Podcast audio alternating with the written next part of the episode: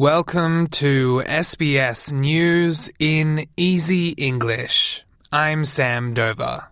Twelve Australians flew into Sydney Airport last night as the latest to arrive from a group of Australians who have been trapped in the Gaza Strip. Gaza's health ministry reports that more than nine thousand seven hundred seventy people have been killed by the Israeli military since the recent conflict began.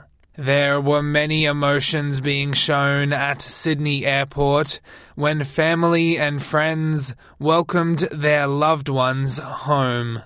One returning couple say they are very grateful for the Australian government's help in getting them home. It's been three weeks for us. We just been we we living a nightmare. We cannot work. We cannot eat. We cannot just this. Thanks for the Australian government and the Foreign Affairs for helping us, and also for some of the M Ps here in the Parliament. They stood behind us for negotiation with Israel, Egypt and everybody, so it's much, much appreciated. Five people have died after a car crashed into a pub in the regional Victorian town of Dalesford.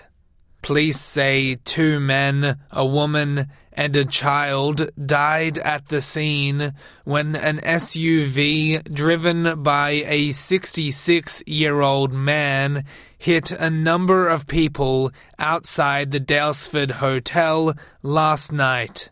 A female child later died in hospital.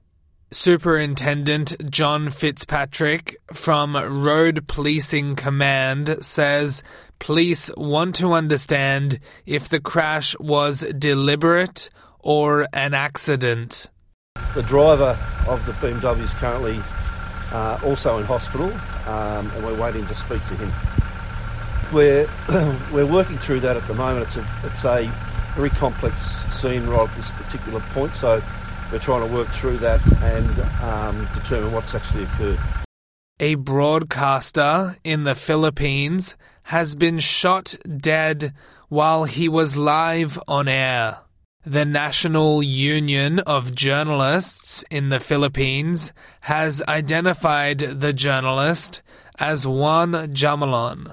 They have released a statement saying he was attacked by unidentified gunmen while broadcasting from his home in a southern Philippines town. Centrelink and Medicare are set to receive a major increase to staffing in efforts to reduce call wait times and improve customer service. The government will hire three thousand new recruits to Services Australia in a two hundred twenty-eight million dollars funding boost. This follows a recommendation from the Robodebt Royal Commission to make customer engagement easier and more sensitive to service users. Government Services Minister Bill Shorten says the improved staffing will make services quicker and more efficient. Age pensioners will have to wait shorter periods of time to sort out their payments. It means if you've got a Medicare payment, which you really need that money, that'll be processed more quickly.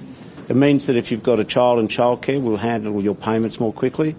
And in tennis, Novak Djokovic has beaten Grigor Dimitrov to win his seventh Paris Masters title, with the top-seeded Serbian outperforming the Bulgarian six four, six three in the final.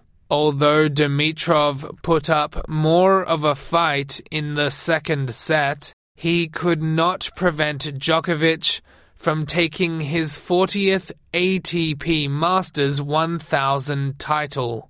This has extended Djokovic's winning streak to eighteen matches since he was defeated by Carlos Alcaraz in the Wimbledon final in July.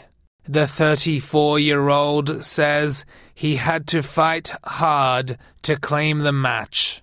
I somehow managed to, I guess, yeah, find an extra shot over the net, and uh, I think the match was closer than the scoreline indicates. Uh, but, you know, another amazing win for me, so I'm very proud of this one, considering what I've been through this week. I'm Sam Dover. This is S B S News in Easy English.